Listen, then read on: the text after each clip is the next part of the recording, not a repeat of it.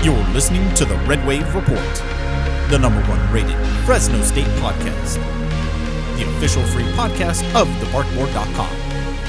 The thoughts and opinions are that of the show hosts and in no way reflect the thoughts and opinions of the university.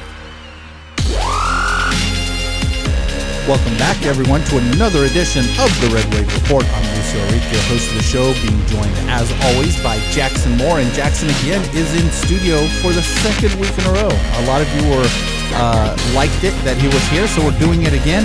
Um, and uh, yeah, Jackson, how are you doing today? I know you just came from uh, Fresno State practice. How did things go over there?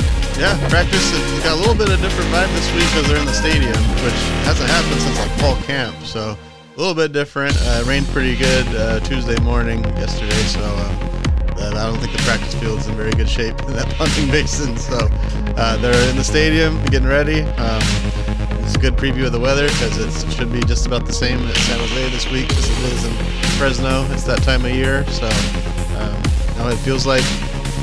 I mean, you're getting ready for a game day in the Bay Area out of practice right now. The players and the coaches are all still pretty fired up about this rivalry. And a little bit worried, you know, just the fact that Fresno State was really trying to attack Boise State last week, trying to avenge that 2021 loss, get the milk can trophy back, and now, I mean, that San Jose State this week. They got blown out the last time Fresno State came to town, and they haven't won that V trophy in a few years. So now the Bulldogs are on the other side. They've got to maintain that aggressiveness.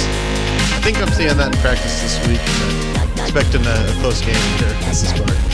Absolutely, and I and I heard somewhere that uh, you know Fresno State was going to take that milk can and, and just fill it up with some you know some milk and just share it around with everybody. Uh, but it's uh, it's definitely uh, it's glad I'm glad to see the milk can back in Fresno. Uh, I think it's been a while since we've seen that thing here. Um, the game was. Uh, let's just say that game was really entertaining. Uh, unlike the the previous week where I was ready to just you know uh, exit left here, um, but this this game really lived up to the hype. There was a lot of uh, going back and forth. It ended up almost turning into a shootout, but the Bulldogs seemed to be on another level uh, defensively than Boise State, right, Jackson? Yeah, it was the perfect combination of exciting, uh, close game, yet the Bulldogs never trailed. So there was never that extreme nervousness, you know. And um, I mean, really, what broke it open was that kick return by Malik Sherrod, of course. I mean, Boise State cuts it down to a, a three score game, and they're going to get the ball to start the third quarter. And who knows, maybe they take the lead. Instead, Sherrod breaks it to the house. and just a, one of the most exciting plays I've seen in Valley Children's Stadium when you put all the context together. I mean, if he gets tackled at the one yard line, that's zero points and it's halftime. So, uh, which got pretty close to happening with that kicker running in there at the end. So, um, I mean, all around, the Bulldogs played pretty solid. Um, played. I was really happy with the offense coming out in the first half and slinging it around. Right? I, am like, where's this team been all all year long? I mean, they they took a, a, a lot of shots downfield, something they haven't been doing all season. Uh, I don't know if they were just waiting for Boise to do it or they saw something that they could exploit in Boise. Um, but they were taking a lot of shots downfield, and it was a welcome sight. I, I, I hate the fact that they weren't. It, the last few weeks has been a lot of checkdowns happening. Uh, I don't know if coverage has been rolled correctly or what was going on, uh, but um, they took their shots and they took them early, and they were they almost yeah. connected on two of those. One got all the way for a touchdown. The other one, you know, Fresno State just dropped it. I mean, that thing was it was there. He should have caught that one. Yeah, and you know, Boise State. We talked about it during the week. Their run defense has been really good, and their pass defense statistically has not been great. So, you know, it sounds like an easy idea to come out and sling the ball around, but for the Bulldogs, when they've tried to do that in the past, Mikey's usually getting slammed or he's running for his life.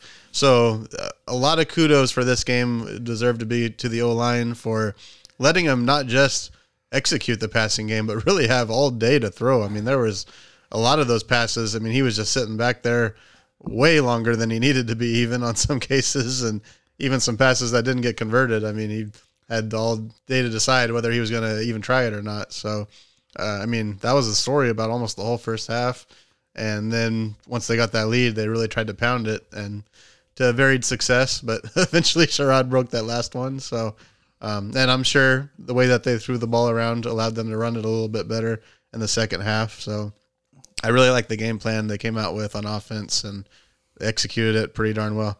Oh yeah, uh, and and of course, um, just as we thought, special teams was going to play a huge part in this game, and it did. Uh, Sherrod's long return uh, for a touchdown right before half.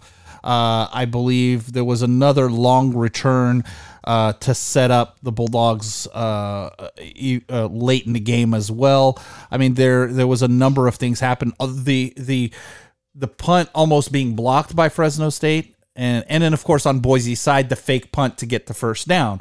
Um, so special teams did play a huge part in this game. Um, and uh, usually the special teams that makes the most plays is usually the team that wins, and it it favored the Fresno State quite a bit on that side, right, Jackson? Yeah, I mean, there's no topping the Sherrod play, and um, Levelle Bailey even mentioned in the post game that that play they felt like was just like Nico Remigio's punt return in the championship game, where it just kind of broke the game open, totally changed the uh, the consistency of the game, where now Fresno State's up two scores and you know, then they get a stop and another score right in the open the third quarter. So um, it still got pretty close at the end, but that play really shifted just about everything. And as mentioned, Jaelen Gill had a pretty nice return as well. Boise State ran the fake punt, which was really well executed. It was interesting. The Bulldogs had two punt returners back there, which I don't remember them doing all season. And uh, I guess they left open a little room for the Broncos to execute a fake punt. And when you saw that play, it was just like, oh, here's classic Boise State, and here they come.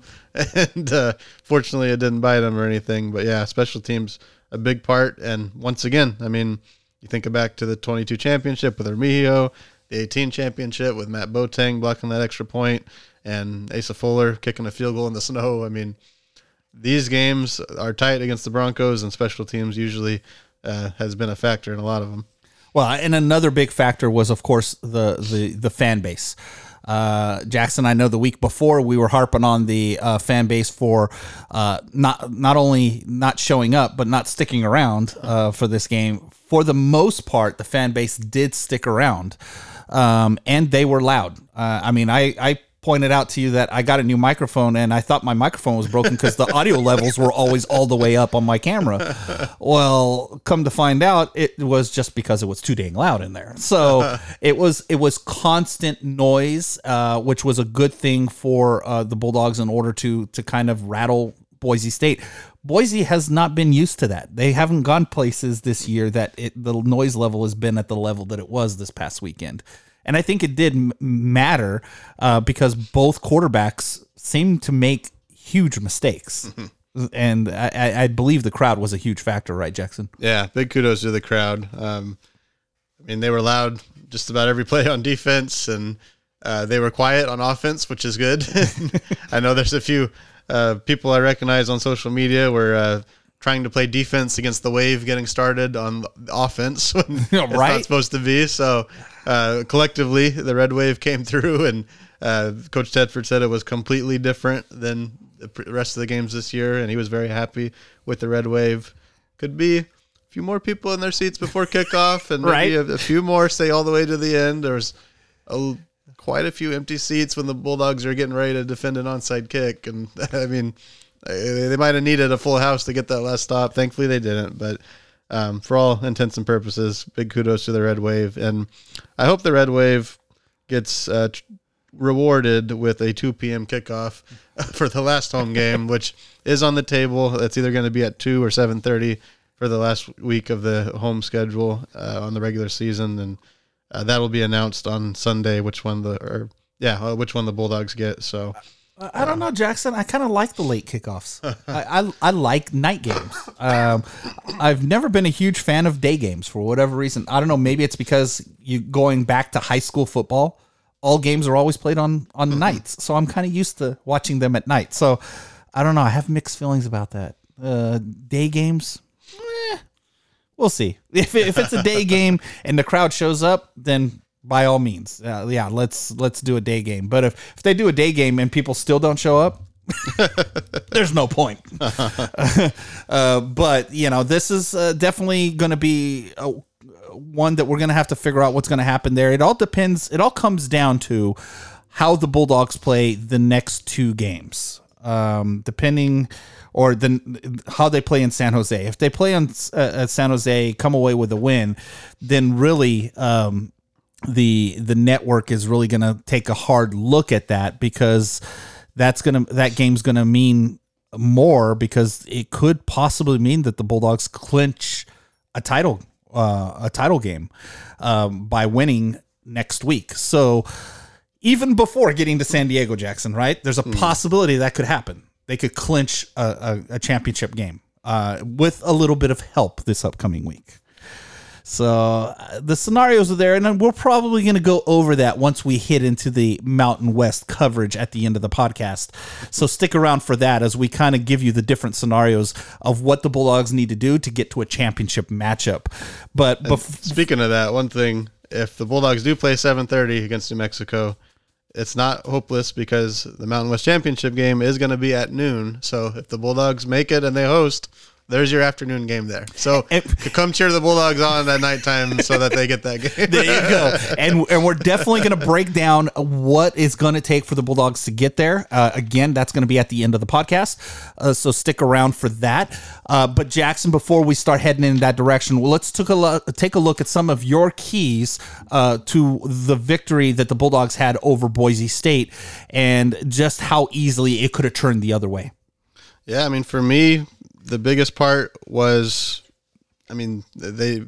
My concern going into that game was that if Boise State could get kind of everything going, if their quarterback Maddux Madsen started throwing the ball around and they were running it all over the place, and they kind of bent but didn't break. I mean, they gave up uh, well almost 500 yards of offense, which isn't great, but um, they were able to contain the Broncos. I mean, yeah, I think the key part was they were able to slow down the running game. I think the mm. total for their their running back was 75 yards. I think right yeah. around there.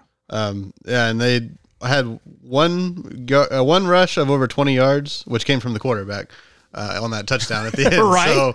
So, um, I mean, that's the thing that Fresno State, for my money, has done so well this year is that they play teams that make big plays and they don't give up the big plays. And then I mean that those offenses have to grind, and they don't have the pieces in the other areas to make up for it. I think the prime example here is the passing game where Eric McAlister caught eight passes for 85 yards, who is played his last game as a Bronco. He quit the team after the game, and spoilers.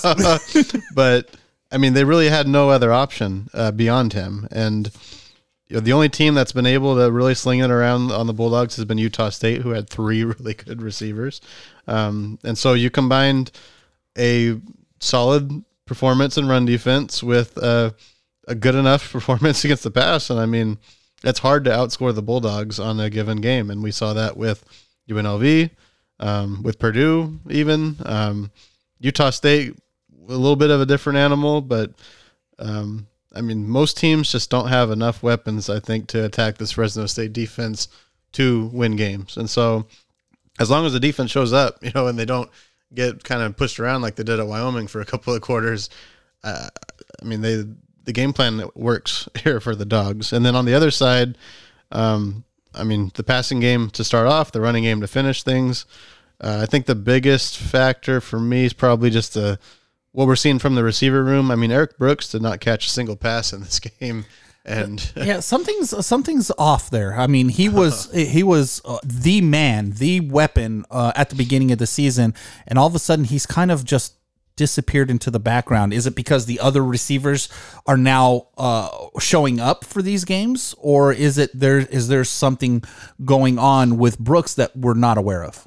Um, you know, he was hurt earlier in the season, but he should be 100% now, or at least close to it. He's playing, uh, I mean, about what the amount of snaps he was playing earlier in the year, um, splitting up maybe a little bit more with Jaelen Gill. But um, it's interesting, too, because as we've seen other receivers pop up, kind of the argument we've heard from the coaches is that now that these guys are doing well, I mean, they can't put two guys on Brooks or really focus on him so that he's going to be open. And that part hasn't happened quite yet, but the other receivers continue to step up. I mean, Josiah Freeman with that one-handed catch, that was nuts, and I was right there for a picture, which made me happy. I believe that's the second week in a row that he has done that with a one-handed catch here at home. Uh, he he did the exact same thing the previous game where he caught it one handed. Uh, you almost want to go up to him and tell him, "Hey, you can't do that every time because you're going to drop one of those." Uh, I mean, th- that was a huge. He had another big one at Utah State too. I mean, he's been just a, a huge influx of uh, weaponry for the dogs here as of late. Mac Dalena, six catches for 85 yards. Trey Watson had a couple of big catches. Jalen Moss, who kind of like Gill, had bigger games early in the year, but still played a part here.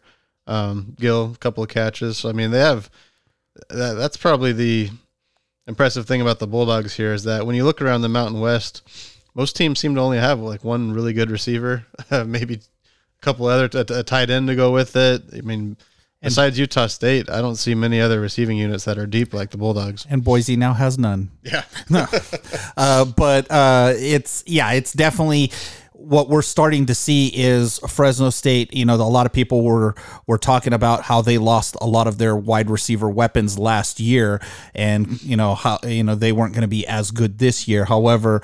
Uh, we've come to find out that the other guys that were on the roster, uh, they're pretty damn good them- themselves. So um, they're starting to really make uh, nightmares for these defenses to try and figure out because now, like you mentioned, if they're doubling Brooks, which has made him fairly quiet, well, guess what? Now the other guys are open, so uh, something's going to have to have to give here, which is going to be an issue for San Jose when Fresno State comes to town because now it's pretty much pick your poison. You know, do you double cover Brooks, leave the other wide receivers open? Do you roll the defense to cover more against the run? Uh, you know, it right now everything is working on all cylinders, and it's going to make it very difficult for teams to kind of key up on a certain aspect of Fresno State's offense. And that's I don't know, Jackson. I don't know about you, but that is music to my ears to hear that. Uh, so this is going to be really a really key matchup coming into San Jose, and we're going to start working on that one right now. Uh, you know, you've got we've got San Jose State. Uh, the game's going to be in San Jose, and from what I'm looking at, by the time it's kickoff, we're going to be in the mid 60s for that game, Jackson. So not not too much off of what it would be if we were here in Fresno. Um, so weather shouldn't play a factor, right, Jackson? yeah, it shouldn't. I mean, it's maybe about as similar as possible this week. Just looking at the forecast now as the team practices. I mean, again, that time of year, it's it's uh, unusually similar in Fresno than it is in San Jose. So um, it's not going to be too cold, uh, but dress warm for fans that make the trip. Um, and for those that are making the trip, it, it's a little bit of an interesting setup right now. San Jose State has taken out that one side of the stands where the Bulldogs usually would have their fans behind them in past years. So um, it's you've got f- seats from end zone to the home bleacher, uh, home bench, back around the other end zone, and the Bulldogs are kind of going to have their fans in one corner of that, that stadium. So, um, Well, if if the fans have anything to say about that, they'll have most of that stadium to themselves. um, yeah, and the capacity is only about twenty thousand. So, um, I know they sold out. Their San Jose State sold out against Oregon State at the Beavers. I was there for that game. They brought a lot of fans for that game. So, um, make sure if you're wanting to go, you snag up a couple tickets just in case.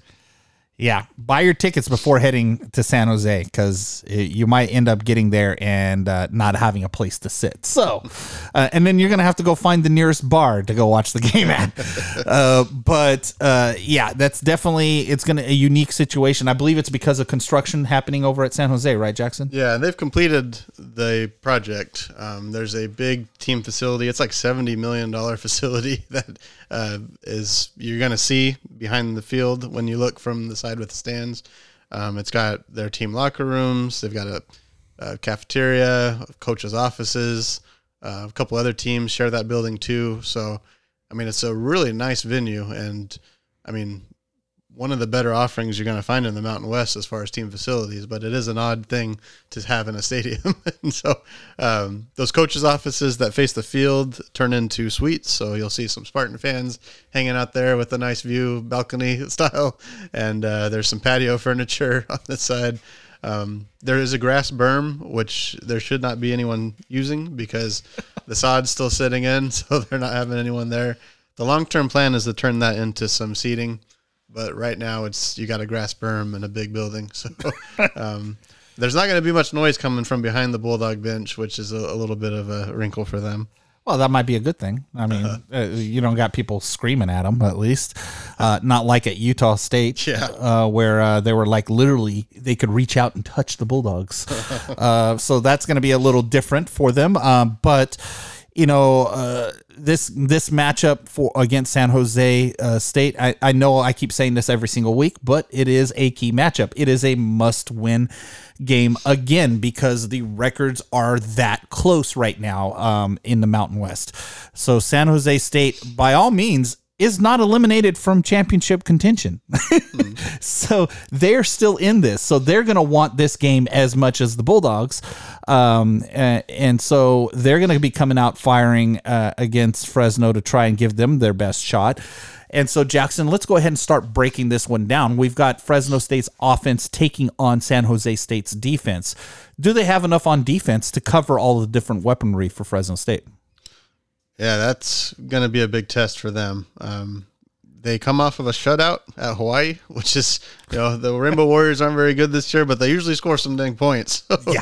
Zero against the UH was pretty impressive. Um, but, um, you know, before I get into the defense, I just want to kind of run down what the Spartans have been this year because they're four and five, and yet they're only one point underdogs in this game, which I know has a lot of Bulldog fans scratching their heads and um, not expecting that line. And uh, you know, this is a team I also cover for 24 7 sports. I'm there a lot in the spring and the fall covering practices and seeing what's going on and uh, covering some of the games when the Bulldogs aren't home or they have a bye, or uh, if it's Friday and I get to San Jose State, I'm back to Valley Children's Stadium on Saturday.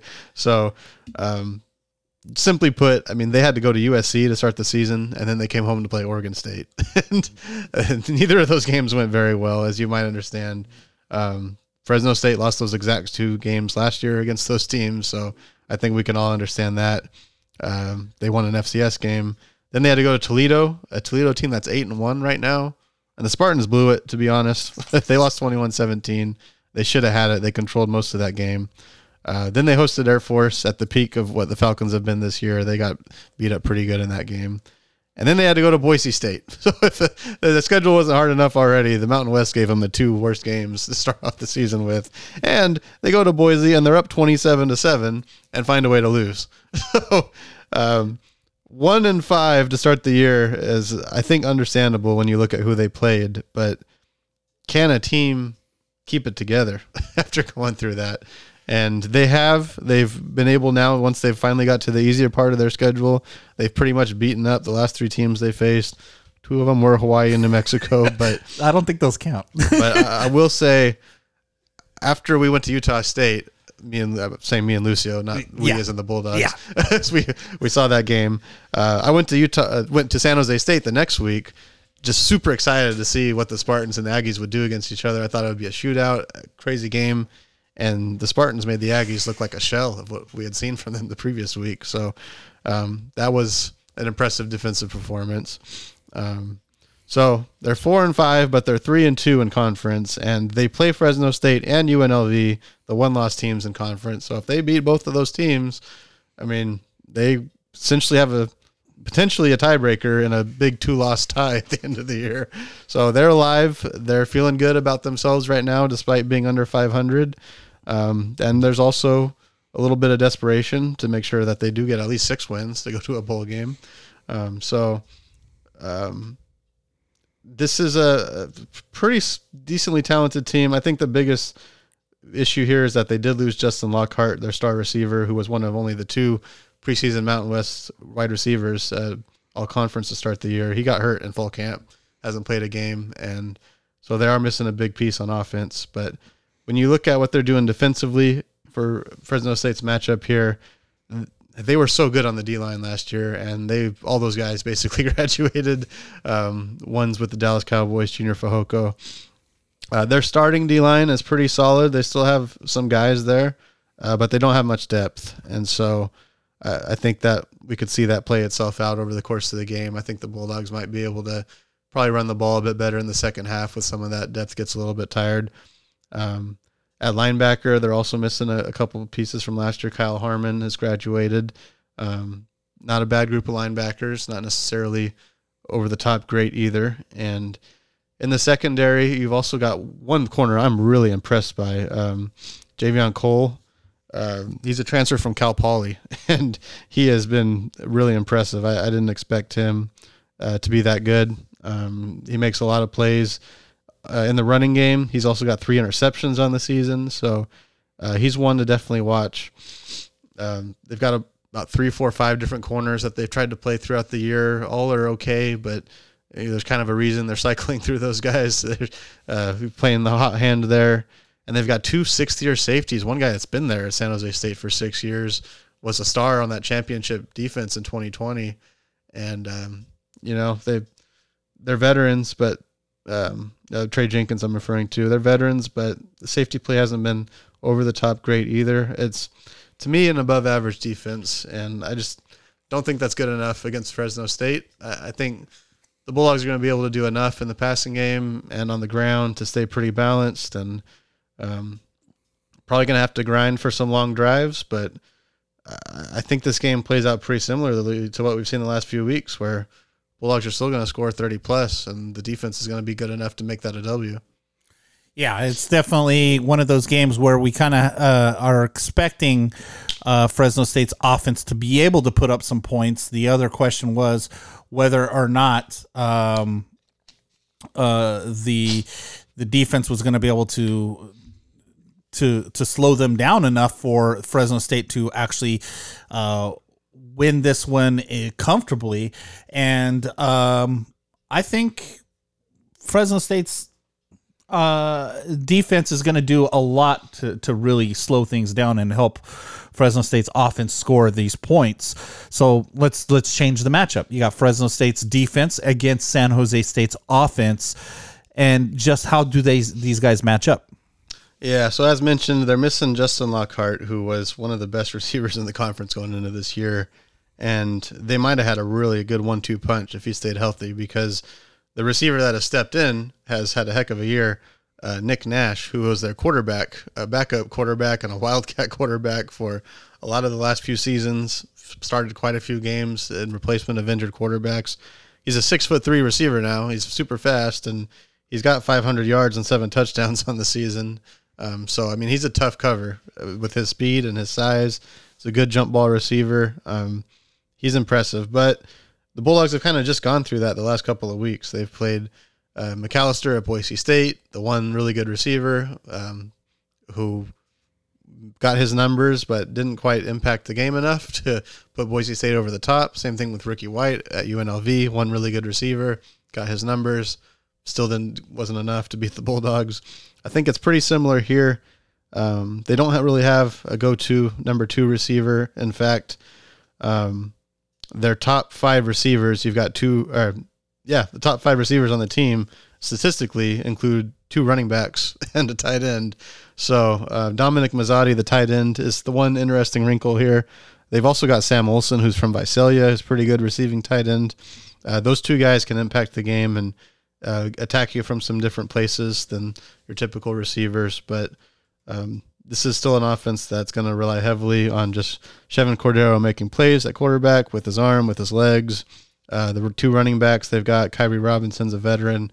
Quali Conley is a newcomer, but he's from Fresno, so we expect him to be pretty amped up for this game. Um, he's been a big addition for the Spartans. Um, they only had one good running back last year. Now they've got two. They're using both of those guys. Um, they'll run it pretty consistently with those two out of the shotgun. They'll throw it, check down to them a lot. Um, so it's an offense that's not too dissimilar from what the Bulldogs do. They're going to be in shotgun most of the game. They're going to have three receivers on the field a lot of the time. Uh, they're going to try and run from shotgun to balance the pass, um, but it's a little more quarterback oriented. Uh, I mean, Chevan Cordeiro is going to be the guy with the ball in his hands all game long, and they're going to rely on him to lead the offense. And they have improved their O line a bit since last year. In fact, uh, I mean, David Perales totally demolished the Spartans last season, and the tackle that he went up against is not active right now. So by default, they have a different offensive tackle there, um, and of course the Bulldogs don't have Perales anymore. So that advantage I would expect would be a bit neutralized this time around. Um, not the best O line, but much better than last year. They gave up 40 plus sacks last year, only given up 17 this year. So, um, I mean, they're doing well there. Cordeiro's only thrown three picks all season long. So when you've got a sixth-year quarterback who has scored more touchdowns in Mountain West history than anyone else, that's what you're going to kind of expect. So, um, it's a Spartan team that's not going to make many mistakes on offense, but it's not overly explosive. Um, I, I, think the biggest key in this matchup is going to be can the Spartans run the ball because that's where they become extra dangerous. And as of late, they've started running it pretty well. They ran for 217 yards against Hawaii their last time they played. Um, against Utah State, they also got some success on the ground. They ran for um, 250 yards. Uh, 50 of those came from Cordeiro. Um, so that's the key for me. I mean, the Spartan team, they love to throw the ball around. That's basically what they've been under Brent Brennan as a pass heavy team. But when they get hot on the ground, they become extra difficult to stop. And I don't think this running game is as good as Boise State's. I don't think it's as good as UNLV's. I think Fresno State's going to be able to handle it as long as they can get enough players in the box. Make sure Cordeiro uh, isn't manipulating the numbers on the field and throwing it around more than he usually does.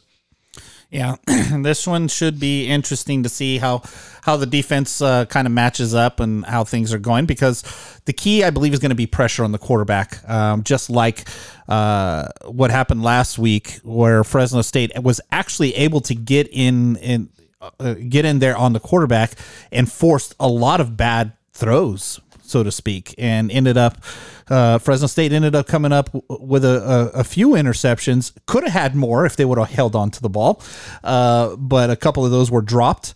Um, but it's um, it was it, was a, quite a sight to see how the Bulldogs were able to kind of get in the backfield, force the quarterback, and make the play uh, d- defensively uh, with the the cornerbacks. So again, that's going to be another key. Fresno State's going to need to put pressure on San Jose State's uh, quarterback. Uh, you know, granted, you're saying they don't really have a, a, a key wide receiver that is the biggest threat because he is out. However, if the quarterback has all day to throw, I'm pretty sure he's going to find the open man, right, Jackson? yeah, and that's a big part too because, um, you know, again, pressure was huge last time against the Spartans. Uh, Cordeiro did throw a pick in that game against the Bulldogs. Um, that was kind of uncharacteristic, and in a game that was only 17 to 10 was a, a big part of it. And uh, for me, I think turnovers, which a lot of times goes hand in hand with pressure, is going to be the biggest factor in this game because Fresno State has gotten some key turnovers in these last few games that have been pretty close.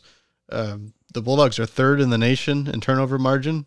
The Spartans are sixth. So these are two teams that Uh-oh. usually win. When they win, it's usually because they handle turnovers well. And so there's not going to be a lot of giveaways most likely in this game. And if a team does uncharacteristically cough it up a couple times, it, it could cost them.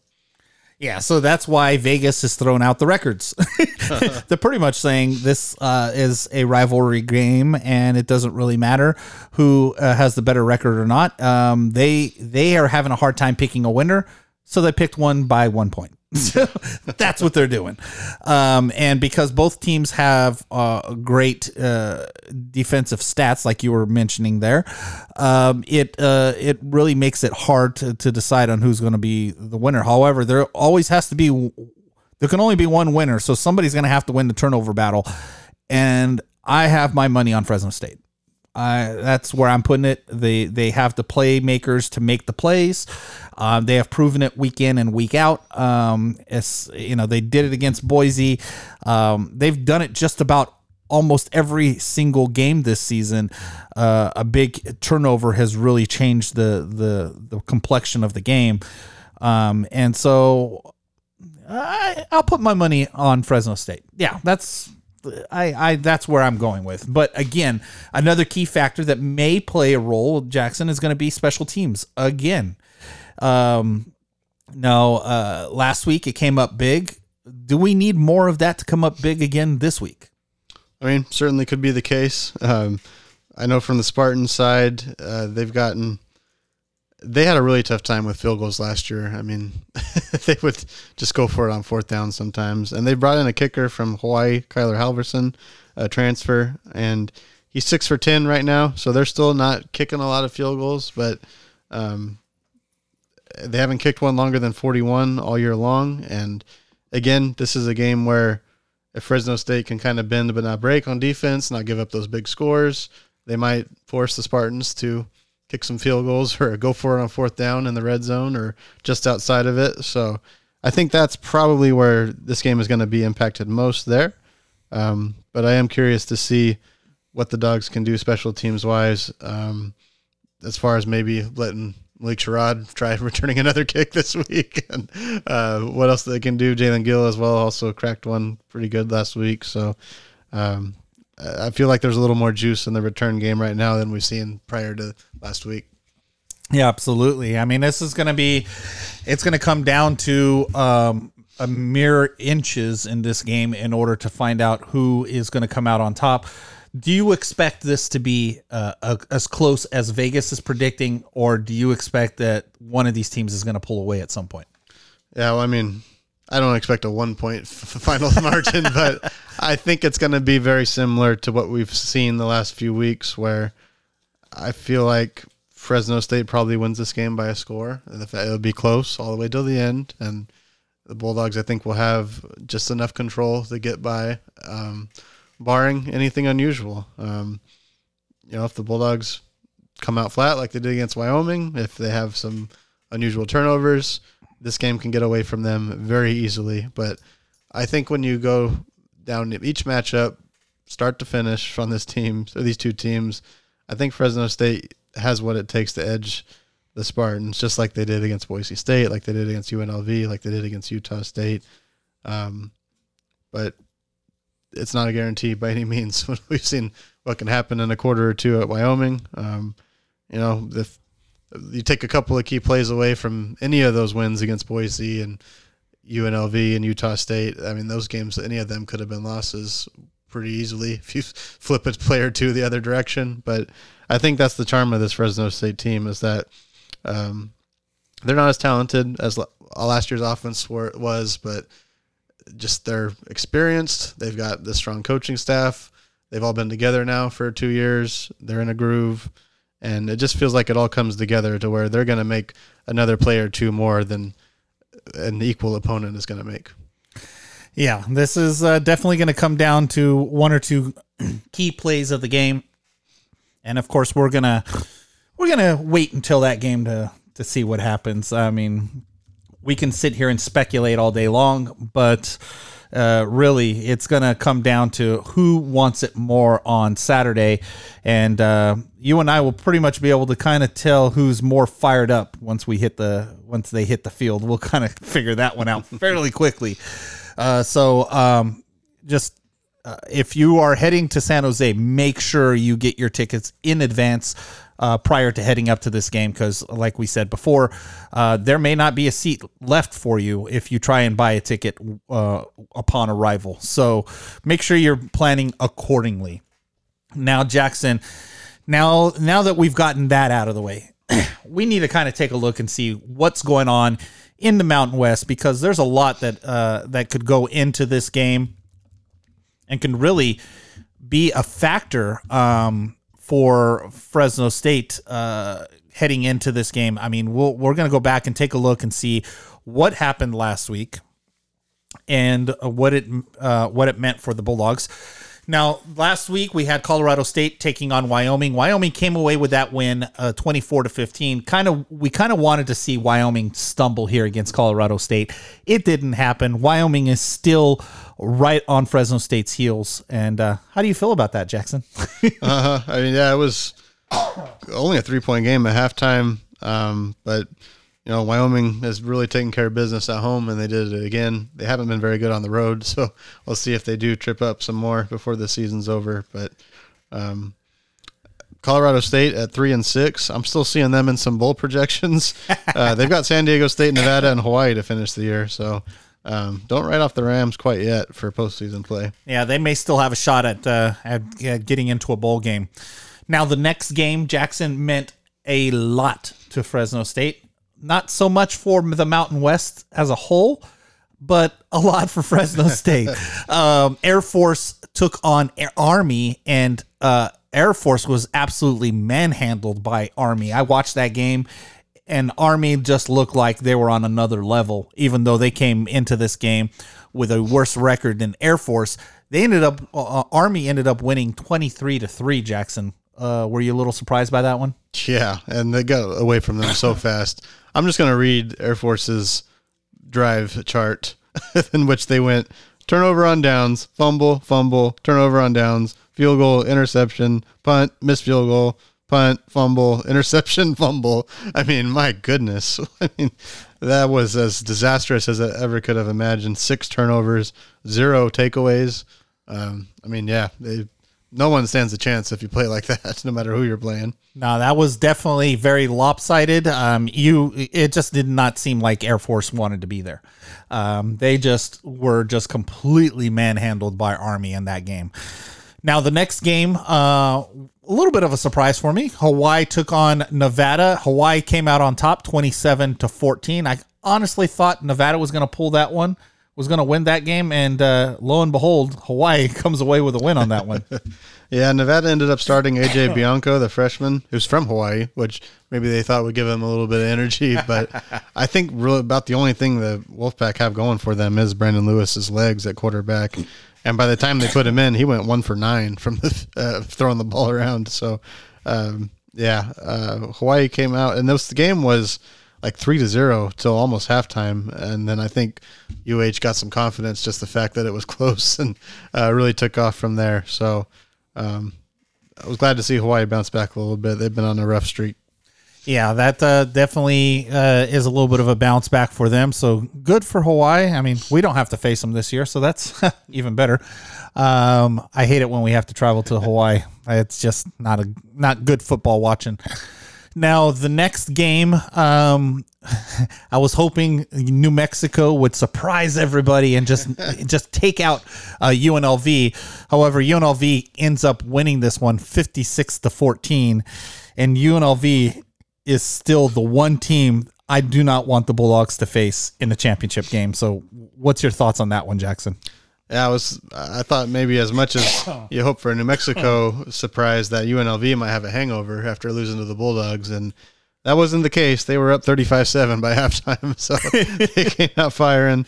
Uh, they threw the ball well. They actually didn't run it all that great, but um, the the thing that I was looking out for for is that New Mexico has been kind of explosive on offense, at least the years past, and they didn't do much against the Rebels. Nope, so nope, nope. uh, you know, just kind of worry. You know what what could happen when the Lobos come to town that could make that game go wrong, and I'm, you know, they're running out of ideas on how they might be able to win that one, but teams are, are finding different ways to beat them. Yeah, it's starting to look like uh, that one uh, for next week. Although Fresno has ended up shooting themselves in the foot overlooking a game like that. So first they need to get through San Jose State and then take New Mexico seriously. so, uh, but um, after that game, there was the game between Utah State and San Diego State. That one went into double overtime, and Utah State comes away with the win in uh, at 32 to 24, and uh, a lot closer than I thought it was going to be. But uh, it it does it does make me wonder uh, for that San Diego State game uh, on on the schedule still. Yeah, the Aggies finally put Cooper Lega back in. He hadn't played since he threw all over the place against the Bulldogs. Uh, they went had gone with McCae Hilstead, and he started this game. Hilstead was 12 for 16 for 62 yards. Lega came in due to injury and threw for 167 yards and two touchdowns on about the same amount of passes. So um, I'd expect to see Lega get the call for the Aggies, and maybe they look more like the team that Fresno State had to play than what they've been the, since then. Yeah. So now, now, now we head into this week and the what what is going to happen uh, for the schedule this week. Now, the main thing that's going to be happening, Jackson, Friday's game. Friday's game is an, an important game. You've got Wyoming taking on UNLV in Las Vegas. And that one right there is going to mean a lot to the Bulldogs uh, because it's going to put one of those teams even further behind the Bulldogs. And and Jackson, which one do you want to lose? yeah, um, you hope they both lose by the end of the season. Um, you know, Can they just tie and call it a day? yeah, uh, you you know you want the Bulldogs to have a little extra cushion in case they drop one of these games at the rest for the rest of the season. Um, for UNLV, this might be their only shot. I mean, for Wyoming, this might be their only shot. After this game, they play Hawaii and Nevada. They should win those two. Um, so for me, I'd like to see Wyoming go down. After this game, the Rebels still have to go to Air Force, and they have to play a San Jose State team who, at the end of the season, is either going to be battling for bowl eligibility or trying to stay in the chance for the conference championship game, depending on what happens this week. So I think UNLV, I have a hard time seeing them win all three, but this might be the only chance for the Cowboys to drop one. So um, the Rebels are favored by almost a touchdown, so hopefully it works out that way. Yeah. So if UNLV goes in and takes care of business, that'll knock the one team that has a tiebreaker with Fresno State a, a game further behind, uh, which ultimately could be a good thing for Fresno State. However, UNLV is the team I really don't want the Bulldogs to face again. So um, they showed a lot to me that I'm more concerned about than any other team that they have faced so far this year. I'm I'm not even as concerned about Air Force as I am about UNLV right now. So we'll see how that one turns out. Now, the next game on the schedule, we've got Nevada taking on Utah State. Really, not much that's going to uh, show up on this one other than Utah State fighting for uh, bowl eligibility. Uh, Nevada is pretty much eliminated, so Utah State needs to come out with a win in order to further their uh, their ability to get to a bowl game. So, how do you see that one looking, Jackson? Yeah, again, hopefully if Utah State rolls with Laga for their sake, I think if they do that, they win and they probably cover the 17 point spread they're getting right now. Yeah, so that's uh that's what's going to happen there. Now the next two teams, San Diego State taking on Colorado State.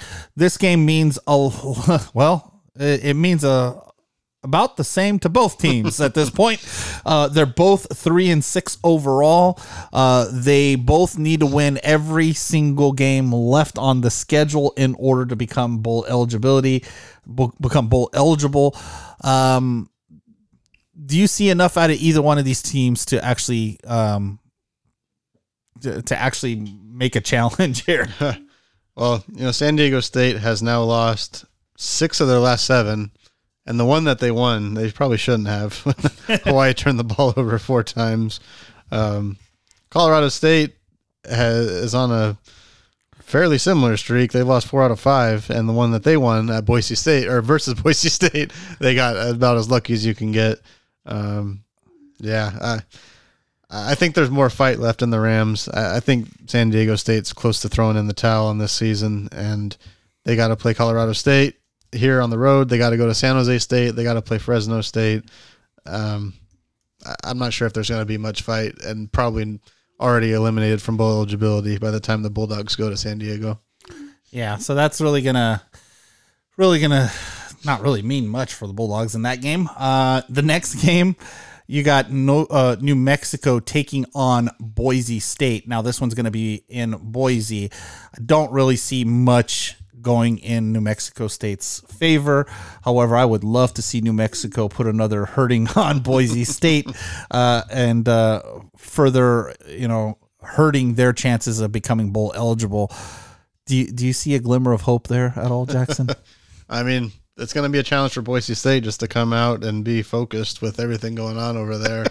Um, yeah, if you haven't been reading the board, it's a complete shit show happening over there right now. yeah, so we'll see.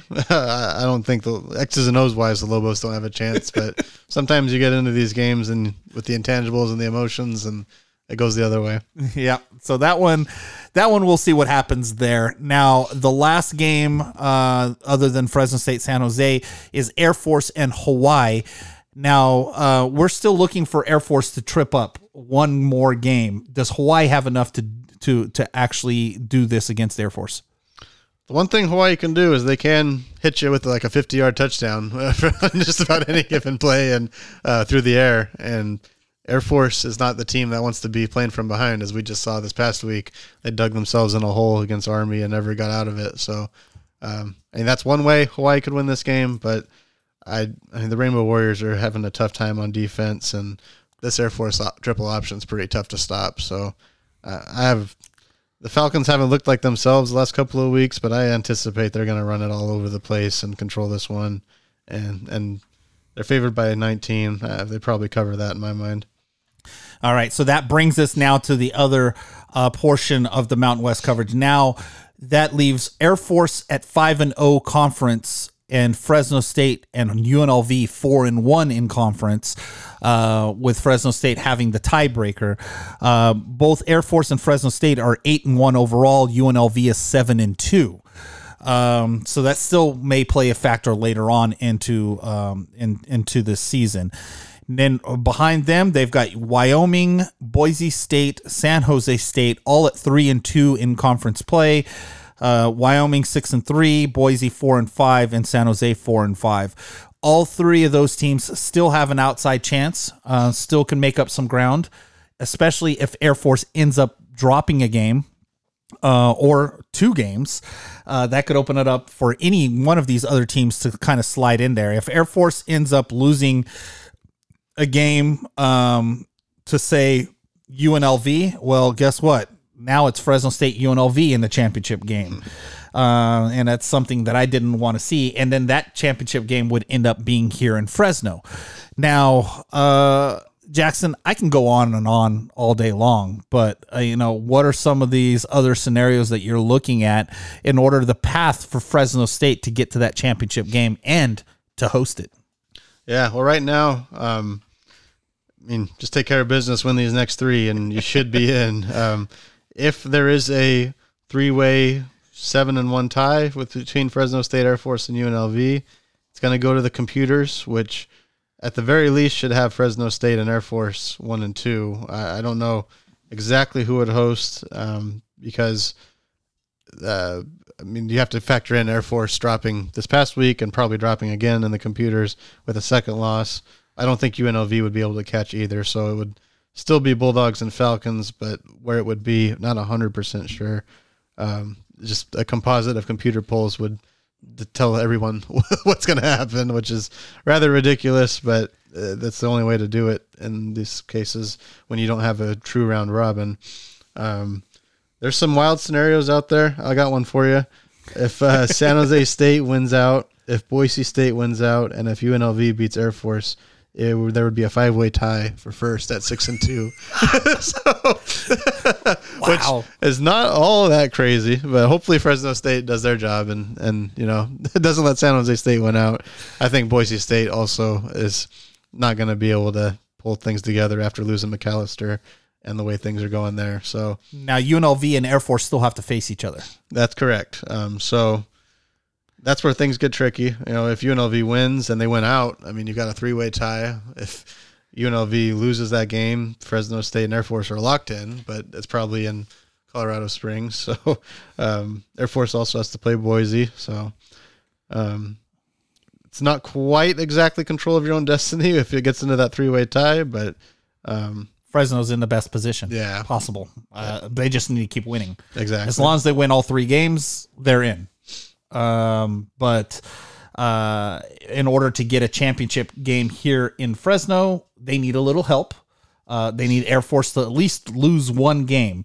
Now, do we want them to lose against UNLV? Maybe not. Preferably, you know, they lose this week and we won't have to worry about it, right? um, but but that is going to be one of those very weird scenarios as to what is going to happen who is going to you know who's going to be hosting this could turn into the wild west um, here in the last two to three weeks one thing we know for sure jackson is no matter where the championship game is going to be somehow one way or another you and i are going to be there depending on where it's going to be yeah. uh, if Fresno gets in, that's where we're going to be. So uh, right now, we're trying to figure out if we need to book an airline ticket or if we're just going to be uh, chilling out here at home. um, so uh, preferably the second one, Jackson. I, I mean, that's that's kind of what I want to see. And I will say, if in that six and two tiebreaker, the Bulldogs probably get in based off the computer. So, um, any sort of tie for second place with two losses, if Fresno State were to lose this week, probably favors the Bulldogs outside of a head to head with the San Jose State and hypothetical if they were to lose this weekend. So they could still get in with two losses, assuming UNLV goes down or if Air Force were to drop two. All right, so here's the other scenario. What has to happen for Fresno State to clinch it either this week or next week? Let's see. Um, I know I just threw a curveball at you. well, they got to beat San Jose State. They got to them beat. out. Yeah, they got to beat San Jose State. Um, Air Force needs to lose. Uh, UNLV needs to lose. Uh, if the Bulldogs can beat San Jose State, if UNLV beats Wyoming, and then the next week, if Boise State loses at Utah State, which I think is possible, um, it would at least whittle it down to three teams. And it's hard to find a scenario where the Bulldogs get left out if they win out and it's Air Force and UNLV in some combination at the end. So if these current two lost teams can all kind of get kicked out of the way, it bodes well for the Bulldogs within even a two week span. So if Wyoming, Boise, and San Jose State all lose this week, it'll be a three three team race at that point. It'll be uh, Air Force, Fresno State, UNLV, um, and then Air Force and UNLV still have to play play each other, and I I think that happens next week, right, Jackson? Um, yes, because Air Force will finish with Boise. And then if Fresno ends up, even if Fresno doesn't win, and one of those teams loses, they could pretty much clinch, clinch the Yeah, spot. yeah, it's not out of the possibility to have it wrapped up before San Diego. Yeah, so uh, things can still happen. There's there's a lot of puzzle pieces on uh, on the board right now. Jackson and I are trying to figure out which ones we can just slide across the the board and get them off. Uh, you know, one thing's for sure: anything below uh, three and two. So from Utah State, all the teams that have already been mathematically eliminated is Utah State, Nevada, Colorado State, New Mexico, San San Diego State, and Hawaii have all been mathematically eliminated from the championship race, leaving only six teams left. Air Force, Fresno State, UNLV, Wyoming, Boise State, and San Jose State. By the end of this week, one or two more teams are going to get eliminated from from contention at that point. Uh, which ones those are going to be is yet to be seen. However, um, I would love to see, I would love to see a couple of pieces go off the board this week. So uh, keep that in mind as you look at the schedule. The key game for this week is, of course, Friday. The loser of that one's going to have a very hard time getting back into the championship race between UNLV and Wyoming. So whoever loses that one is going to have a very difficult road to get back into championship contention. So yeah, let's uh let's see what happens. Actually, you know what? It would be I mean, if UNLV loses, that would put them at uh four you know, like four and two, and Wyoming would be at four and two, and then only Fresno State and Air Force would be the only ones without two losses. Man, Jackson, I'm starting to get a headache. Uh, so we'll keep we'll definitely keep an eye on that. We're we- you know Jackson will probably put out some article at some point with all the different scenarios uh, as to what could happen. So keep an eye out for that one. So Jackson, before we wrap this one up, any final thoughts?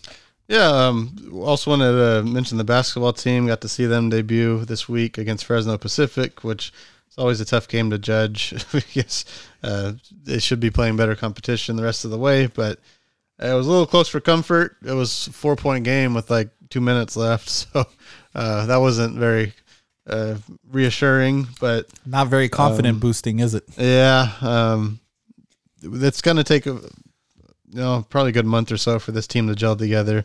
They played eight man rotation, and four of them are new transfers, so uh, there's a lot of pieces to put together. Uh, the best thing that came out of that game was Xavier DuSell, the Wyoming transfer. He made four out of seven three pointers. Um, this is a team that did not shoot the ball well at all last year from three point range, so they've got at least one this year. Uh, I don't think they'll go two of twenty six anytime soon this season with with that guy on the floor. Uh, the team as a whole, the rest of the team was two of twelve. So um, get the ball to DuSell and let's uh, limit the threes from everyone else. Maybe um, they went with a two big lineup as well. Uh, Enoch Boakye uh, started alongside Eduardo Andre for a pair of six foot eleven bigs, and um, Andre had another good game as we expected: seventeen points, nine rebounds, four blocks. But uh, the two of them probably didn't take advantage the way they should have against a smaller FPU team. Um, in fact, they kind of got outmatched on the other side with FPU using five perimeter players and uh, Bulldogs two centers trying to figure out where to go, and uh, even got beat on the boards. So um, still some things to tinker with there and, and figure that out. Uh, Jalen Weaver was a nice surprise. JUCO previously of Nevada uh, for the Wolfpack, he had 12 points. Um, so moving forward, uh, we'll get to see some D1 competition. Uh, they're going to play at Kent State at four o'clock on Saturday before the football team plays at San Jose State. So um, if you're home, you can watch both of those games or at least follow one way or another. Um, dogs are back from Morgan State next Wednesday. Um, they go to Cancun during Thanksgiving week. So, know, we'll get a better idea of what this team is. Also, wanted to shout out that we are having a quick flash sale for November 8th and 9th, Wednesday and Thursday. It's 50% off a year of VIP. Woohoo! The Bulldogs are 8 and 1. We're covering it like no one else. I mean, if you're excited about this team and you want the scoop, we got it. We're all over it. And uh, it's 50% off right now for a whole year if you get in by Thursday at 9 p.m. Pacific time. Uh, you'll get in on all of our insider coverage from practice. We've been covering the injuries this week. We got a lot of one-on-one interviews, and uh, that's the norm each week for us. And uh, the recruiting scoop and the insider notes from Saturday's game, the win over Boise State. So uh, if you're not already on VIP, make sure to take advantage of that sale. Get you through the rest of this season, through signing day, through basketball, through spring coverage, through most of the next season as well. So Yeah. um, it's only uh, like 50 bucks with the 50% off for a whole year. So hope you take advantage of that. Absolutely, you, it makes a great stuff, uh, a great uh, stocking stuffer. So, uh, if you have that someone that is interested in it and you want to just give it to them as a gift, uh, by all means, En- en- enjoy. I mean, right now it's pretty much unprecedented. We've got a number of people on staff working Fresno State Angle and getting as much information as we can over to you. Um, so. Uh, it's an exciting time uh, for Fresno State football. So be a part of that by knowing exactly what's going on behind the scenes uh, because you're not going to get it anywhere else other than here at thebarkboard.com. Uh, I mean, you're going to get some news from the local media, but you're really not going to get much news. They, they're, they're only going to tell you what they can tell you. Uh, Jackson pretty much has the scoop behind the scenes. So if you're looking for more information, the premium boards is where you want to be. So make sure uh, if you're on the fence, give it a try. You know, it's uh, going to be 50% off. What can you lose? Uh, you're going to have all the information that you're looking for at your fingertips, um, and it's uh, only 50 bucks for the whole year. So uh, give it a shot. So that being said, if you're going to look for Jackson, you can find him on Twitter at JacksonMoore247. You can find me on Twitter at Red Wave Report. Uh, if you haven't done so already, head over to the uh, to the Facebook and and and become a member of that community. I believe we're over 8,000 strong at this point. Uh, so uh, join over there. There's a lot of uh, communication happening there amongst fans, and also over at thebarkboard.com where we have both free and premium subscriptions. So head on over there and become a part of the conversation. I want to thank everyone for joining us and join us again next week as we continue the ongoing coverage of Fresno State athletics.